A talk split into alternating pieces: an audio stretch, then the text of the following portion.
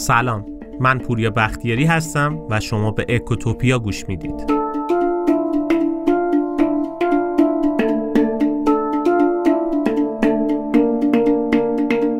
یه لحظه چشماتون رو ببندین، این شرایط رو تجسم کنین. برگشتیم به حدود 150-60 سال پیش، یعنی دوران قاجاریه.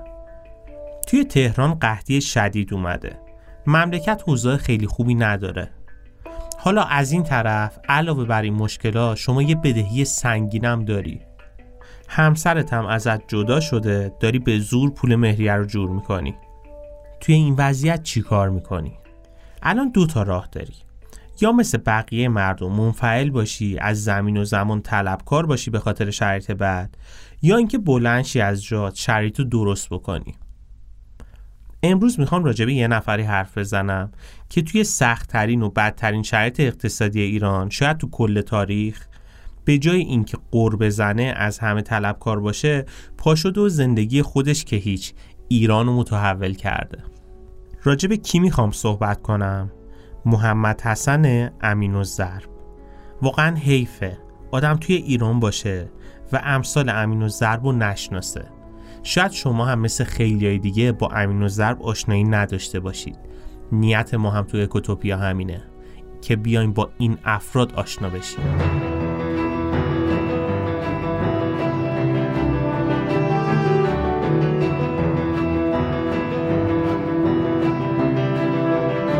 امینالضرب نماد یه آدم خیلی مسئول و فعال توی یه عصر ناامیدیه. کسی که توی تعیین سرنوشت خودش و مملکتش منفعل نبوده. دوره قاجار از نظر فرهنگی و اقتصادی و پزشکی و نظامی و سیاسی اوضاع خیلی خوبی نبود، مخصوصا این اواخرش. یعنی جزء دوره‌های خیلی سیاه ایران بود. جوری که دیگه کم کم صدای نخبه ها و مردم در میاد. چون واقعا ایران عقب مونده شده بود دیگه. محمد حسن امینالضرب سال 1213 توی اصفهان به دنیا میاد. پدرش یه صراف بود. اصلا حرفه خانوادگیشون هم همین صرافی بود. اون زمان توی ایران چیزی به اسم بانک وجود نداشت.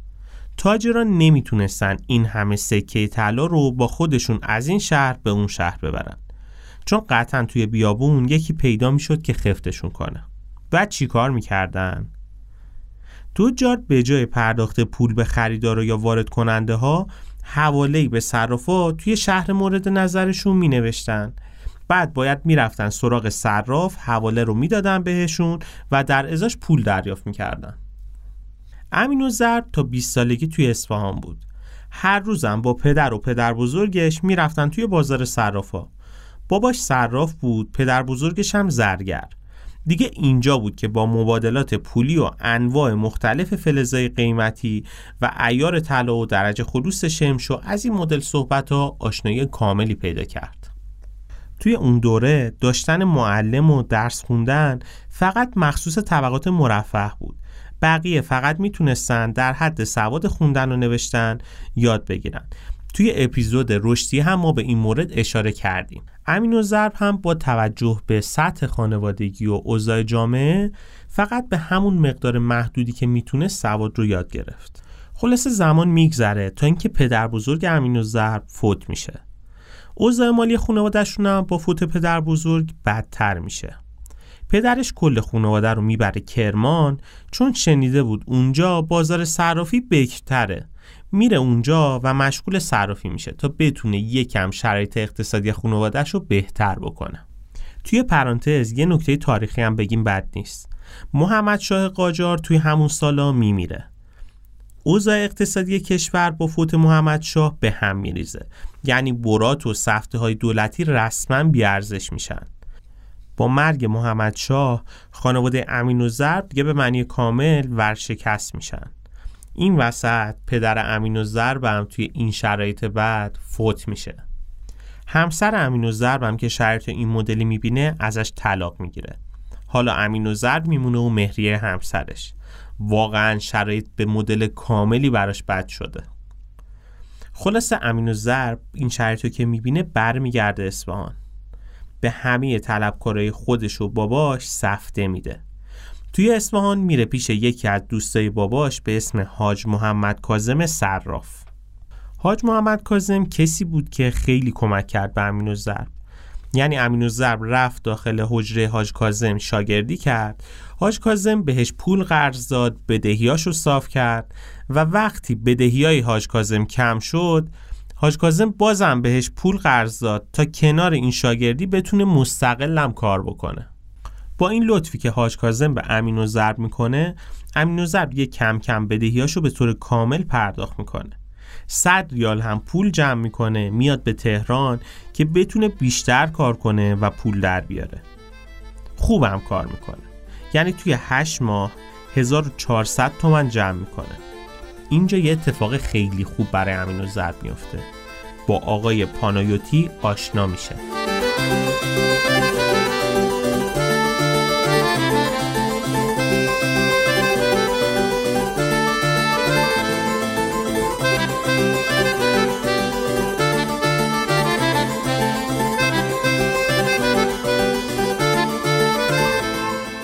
پانایوتی نماینده شرکت اروپایی رالی بود. رالی شرکت خیلی بزرگ و پولداری بود که توی همه دنیا شعبه داشت. امینالضرب یه مدت با پانایوتی کار میکنه و پانایوتی که میبینه امینالضرب اهل کاره و آدم سالمی هم هست، بهش اعتماد میکنه. اینجا دیگه روابطشون خیلی بیشتر میشه. یه روز بالاخره پانایوتی امینالضرب رو کنار میکشه و بهش میگه این مدت من فقط داشتم امتحانت میکردم، از این به بعد بیا با اعتبار من کار کن. توی اون دوران حدود 40,000 تومن بهش اعتبار میده. از اینجا دیگه امینالضرب کم کم وارد دنیای تجارت میشه، یعنی رسما زندگیش از این رو به اون رو میشه. امینالضرب انقدر با اون پول خوب کار میکنه که به سرعت رشد میکنه، تا جایی که پولای خزانه، گمرک، براتای اکثر تجار هم به امینالضرب ارجاع داده میشد. دیگه حتی بین شاه و وزرا و تجار هم امینالضرب مشهور و معتمد شده بود. دیگه امینالضرب یه بازرگان محبوب و معتمد میشه بین دولت و مردم. حالا به فکر توسعه میفته، تا حدی که حتی سال 1248 هم که قحطی خیلی شدیدی توی ایران میاد، حدود 90,000 تومن پول که بخش عمده‌ای از دارایی‌اش بود رو صرف خرید گندم و بقیه وسایل میکنه برای مردم و خیلی‌ها رو از قحطی نجات میده. با این کمک 90,000 تومانی خیلی‌ها گفتن کار امینالضرب تمومه و اعتبارش رو از دست داده، ولی خب اینطوری نبود. پرقدرت به کارش ادامه داد. اون دوران بانکی هم وجود نداشت، تمام مبادلات با بقیه کشورها از طریق امینالضرب انجام میشد. حتی دولت هم اگه اسلحه یا کالا از اروپا میخواست بخره، از طریق امینالضرب اقدام میکرد. اینو همه گذشت تا اینکه امینالضرب تصمیم گرفت یه ریسک خیلی بزرگ توی زندگیش بکنه. چون آدم معتقدی هم بود، استخاره گرفت و اتفاقا خوب اومد. حالا اون ریسکه چی بود؟ چه کار خطرناکی میخواست انجام بده که براش استخاره کرد؟ ریسک بزرگ امینالضرب صادرات تریاک به هنگ کنگ بود.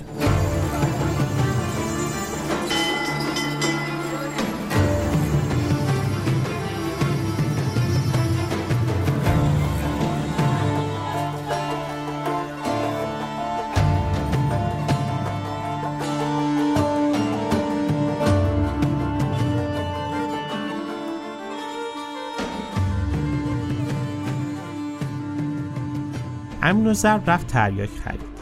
وقتی تریاک خرید، از شانسش قیمت تریاک سقوط خیلی عجیب غریبی کرد. اینجا دیگه تموم کسایی که میشناختنش گفتن این آقا رسما ورشکست شده.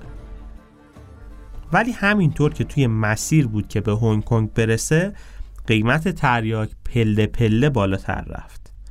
تریاکا رو توی هنگ کنگ فروخت و حدود 250,000 تومن سود کرد. اصلا خیلی ها معتقدن این جمله که میگن طرف دست به خاک بزنه طلا میشه، بعد از اون اتفاق رایج شد. صادرات تریاک با موفقیت انجام شد، خب سود خیلی زیادی هم کرد. امینالضرب به خاطر سابقه اجدادی که تو کار صرافی و زرگری داشت، بزرگترین زرابخونه تهران رو تأسیس میکنه. ناصرالدین شاه هم بعد از اون اتفاق بهش لقب امینالضرب رو میده، چون هم ضراب بوده و هم امین. ناصرالدین شاه امینالضرب رو خیلی دوست داشت، ولی خب دوره ناصرالدین شاه تموم میشه و مظفرالدین شاه میاد سر کار.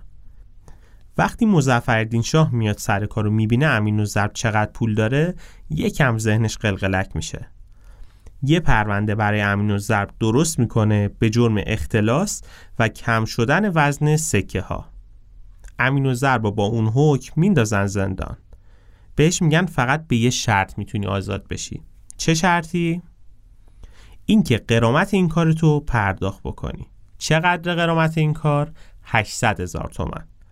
امینالضرب هم چاره‌ای نداشت دیگه، این غرامت رو میده و آزاد میشه، میاد بیرون. 800,000 تومان واقعا عدد زیادی بود. برای اینکه مشخص کنم چقدر این عدد بزرگه، بیاین یه مقایسه انجام بدیم.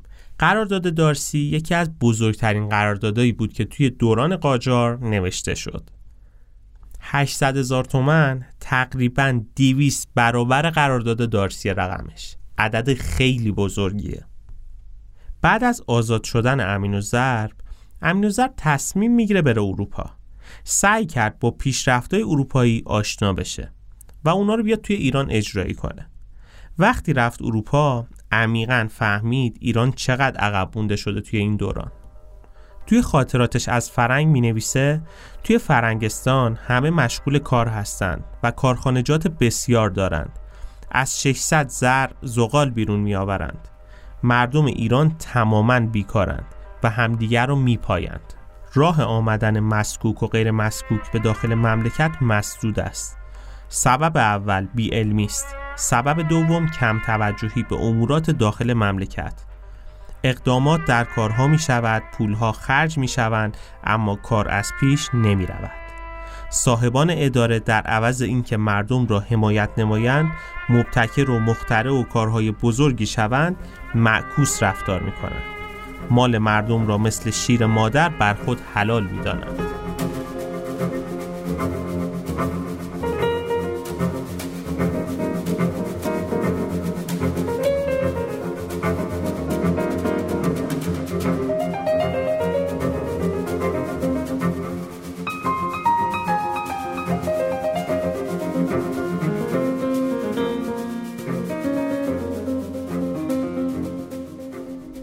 امینالضرب اون دوران خیلی به ناصرالدین شاه و مظفرالدین شاه تأکید میکرد که ایران بانک ملی میخواد. گفت این سرمایه های خرد مردم وقتی توی بانک‌ها جمع بشه، نقش خیلی مهمی تو صنعتی شدن ایران میتونه داشته باشه. غیر از بانک، روی ماشین بخار هم خیلی تأکید داشت. میگفت اروپایی‌ها با ماشین بخار چقدر پیشرفت کردن. توی دوره‌ای که ایران نه جاده درست حسابی داشت، نه بانک، نه اداره پست درست حسابی، نه حتی نیروی انسانی ماهری ما داشتیم، امینالضرب و پسرش با الگو گرفتن از اروپا نقشه صنعتی شدن ایران رو کشیدن. سال 1263 اولین ماشین ابریشم کشی رو وارد رشت کردن. ابریشم تولید می‌کردن، به استانبول، مصر و مارسی می‌فرستادن. ماشین بخار و ماشین پنبه‌کن و تراکتور و پمپ به ایران آوردن. با ورود تراکتور و روش جدید شخم زنی، جون هزاران حیوان حفظ شد. از طرفی دستگاه‌های تلمبه آب داشتن که آب رو از چاه‌ها به راحتی به بالا می آورد. صنعت کشاورزی با این کارا جون تازه‌ای گرفت. خطر قحطی توی اون دوران کم رنگ‌تر شد. امینالضرب امتیاز ذوباهن و خیلی از معادن به جز طلا رو به مدت 30 سال از شاه گرفت. دستگاه جدید برای ذوباهن وارد کرد. نیروهای خارجی ماهر آورد. ولی با این حال بعد از چند سال متوقف شد. چرا؟ چون جاده‌ای نبود. نیروی انسانی ماهری هم نبود که بخواد این کار رو انجام بده.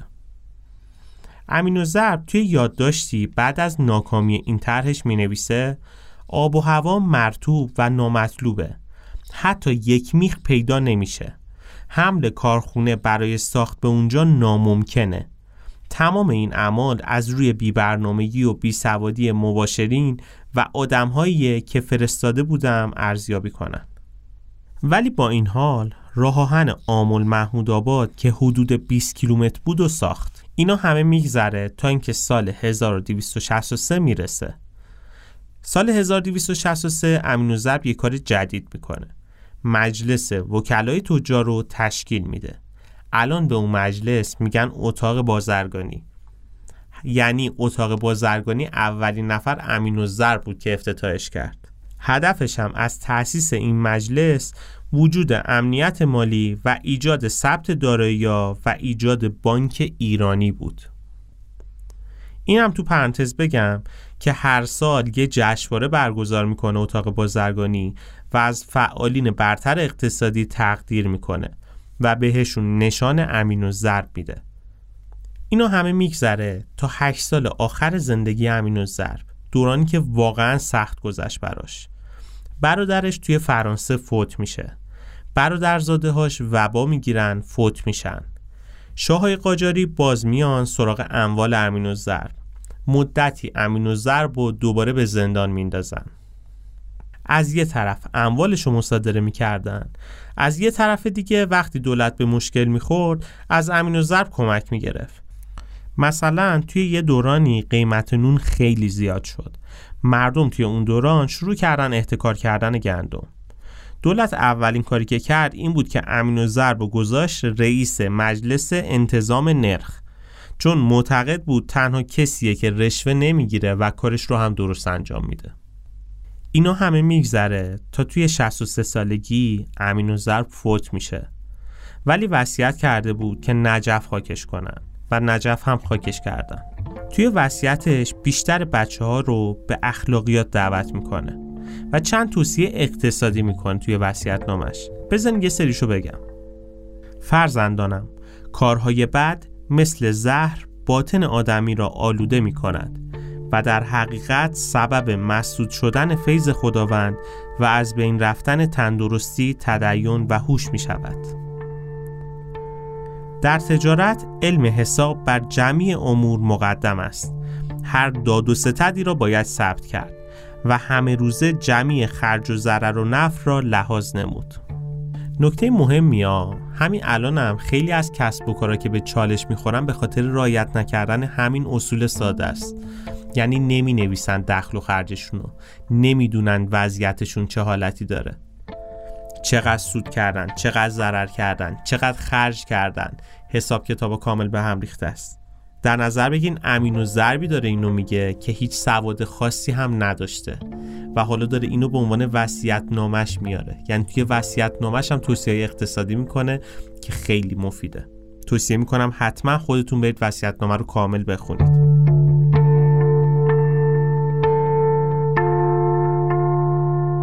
از بحث دور نشیم.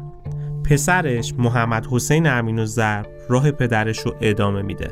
از 16 سالگی وارد تجارت خونه میشه. از تجار پیشقدم تو جنبش مشروطه هم بوده. پسرش رو پدر برق ایران میدونن. سال 1285 کارخونه برق با قدرت 400 کیلووات راه اندازی میکنه. توی چند خیابون چراغ برق نصب میکنه. محمد حسین امینالضرب فارغ از اینکه یه فعال اقتصادی بود، یه فعال سیاسی هم بود و یه سیاسی خیلی شدید هم بود اتفاقا. جوری که توی کودتای 1299 حدود 100 روز میندازنش زندان. محمد حسین امینالضرب رئیس اتاق تجارت تهران میشه. یکی از پیشگامان بوده توی طرح تأسیس بانک ملی. دیگه کم کم انقلاب میشه، پهلوی میاد سر کار و با روی کار اومدن پهلوی یکی از کسایی که به شدت با رضا شاه کل کل داشت همین محمد حسین امینالضرب بود.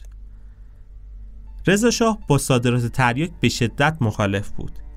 یک بار به خاطر اینکه محمد حسین امینالضرب داشت صادرات تریاک انجام میداد، رضا شاه بخش خیلی زیادی از اموالش رو مصادره میکنه. یه مدتی هم به زندان میندازتش. اینا همه میگذره تا سال 1311 میرسه و محمد حسین امینالضرب توی سن 62 سالگی فوت میشه.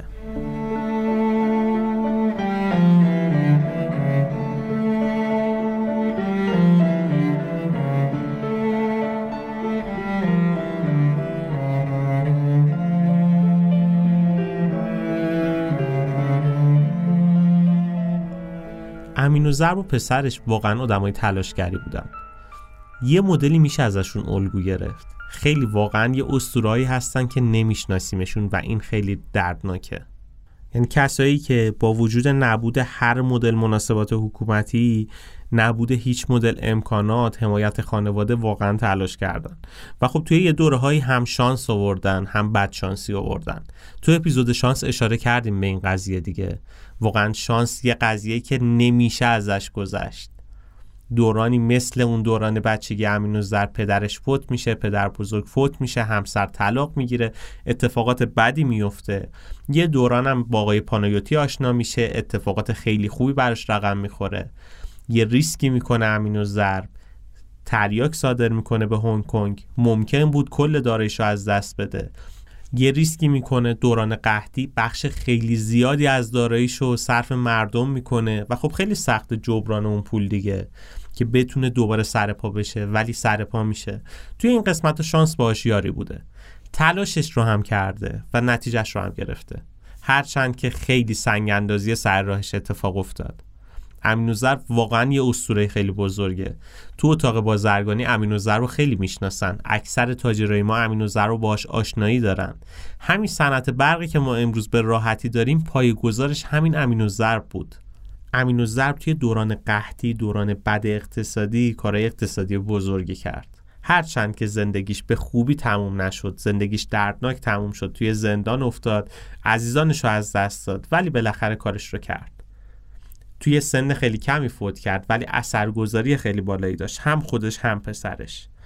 امینالضرب نماد آدمی مسئول و فعال توی یه دوران ناامیدیه. کسی که توی سرنوشت مملکتش منفعل نبوده. هر سال توی زمستون یه رویدادی توی اتاق بازرگانی برگزار میشه، همونطوری که گفتیم، به اسم رویداد امینالضرب. توصیه میکنم از امسال یکم بیشتر درگیر این رویداد باشیم، چون حرفای کارآفرینای الان هم حرفای قشنگیه. از دغدغه هاشون میگن، از چالش هاشون میگن، از سنگ اندازی های دولت، بخشای خصوصی، رقبا، اتفاقات اقتصادی میگن. باید اینا رو دنبال بکنیم. باید کارآفرینای الان رو بشناسیم، کسایی که توی این شرایط سخت اقتصادی دارن کارآفرینی میکنن.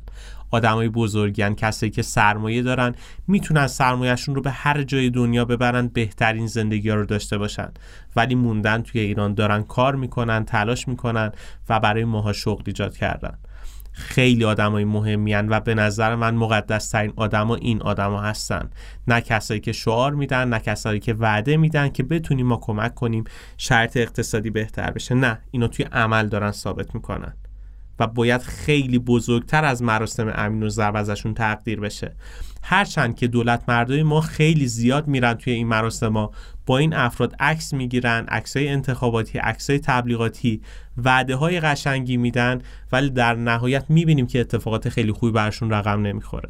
تنها کاری که از ما برمیاد اینه که از این افراد حمایت کنیم. طبیعتاً منظورم از حمایت مادی نیست. این افراد به پول ماها احتیاج ندارن. نه، حمایت معنویه. خیلی وقتا این افراد اگر شناخته بشن، ازشون تشکر بشه، تقدیر بشه، تقدیرم نه، سنگ اندازی نشه جلوی مسیرشون، خیلی اتفاقات خوبتری میتونن رقم بزنن. ما دوران دهه 40 دوران عصر کارآفرینی ایران بود. بهترین و بزرگترین کارآفرینا شاید توی 100 سال 200 سال اخیر توی اون دوران به وجود اومدن. چرا؟ چون شرایط اقتصادی خوب بود. تو شرایط اقتصادی خوب کارآفرین و سرمایه‌گذار شروع میکنه به فعالیت کردن، ولی توی شرایط بد اقتصادی، دورانی که تورم دو رقمیه، تورم 30%، 40%، 50% داریم، سرمایه‌گذار و کارآفرین خیلی سخت میشه کار براش. این درد کارآفرینای امروزه. هیچ چیزی به اندازه تورم، هیچ چیزی به اندازه قیمت‌گذاری دستوری و سنگ‌اندازی دولت، قانون‌گذاری اشتباه، این کارآفرینا رو اذیت نمی‌کنه. تنها کاری که میتونیم بکنیم این همایش‌ها رو پیگیر باشیم، بشناسیم این افراد رو. ما برای خواندن این قصه عشق به خود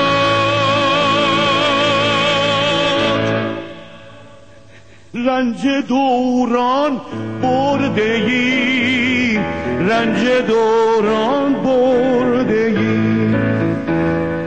ما برای جاودانه ماندن این عشق بود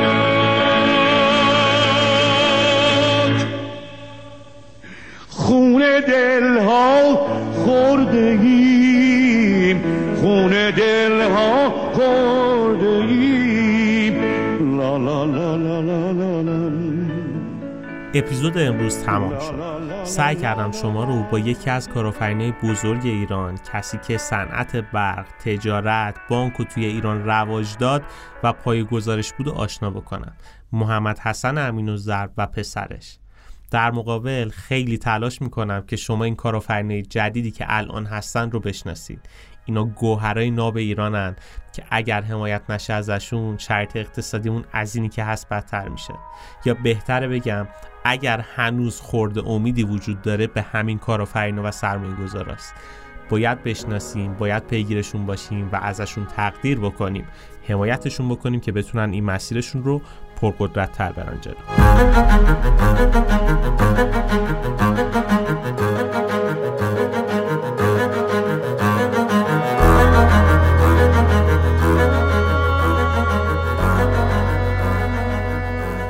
خیلی ممنونم از اینکه تا این لحظه با ما همراه بودید.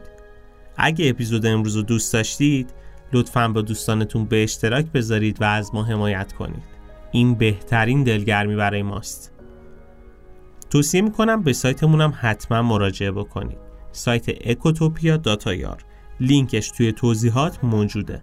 اونجا بیشتر از 1000 تا مقاله و مطلب علمی وجود داره که سعی کردیم به زبان خیلی ساده بیان بکنیم که شما بتونید بهتر با این مسائل اقتصادی و مدیریتی و مسائل سیاسی روزمره آشنا بشید و ازش استفاده بکنید. علاوه بر این، توی سایت ما معرفی کتاب و نقشه راه هم گذاشتیم برای کسایی که به مطالعه بیشتر علاقه دارن، دوست دارن یه مسیر مطالعاتی رو طی بکنن. کلی دوره آموزشی هم اونجا هست که میتونید ازش استفاده کنید.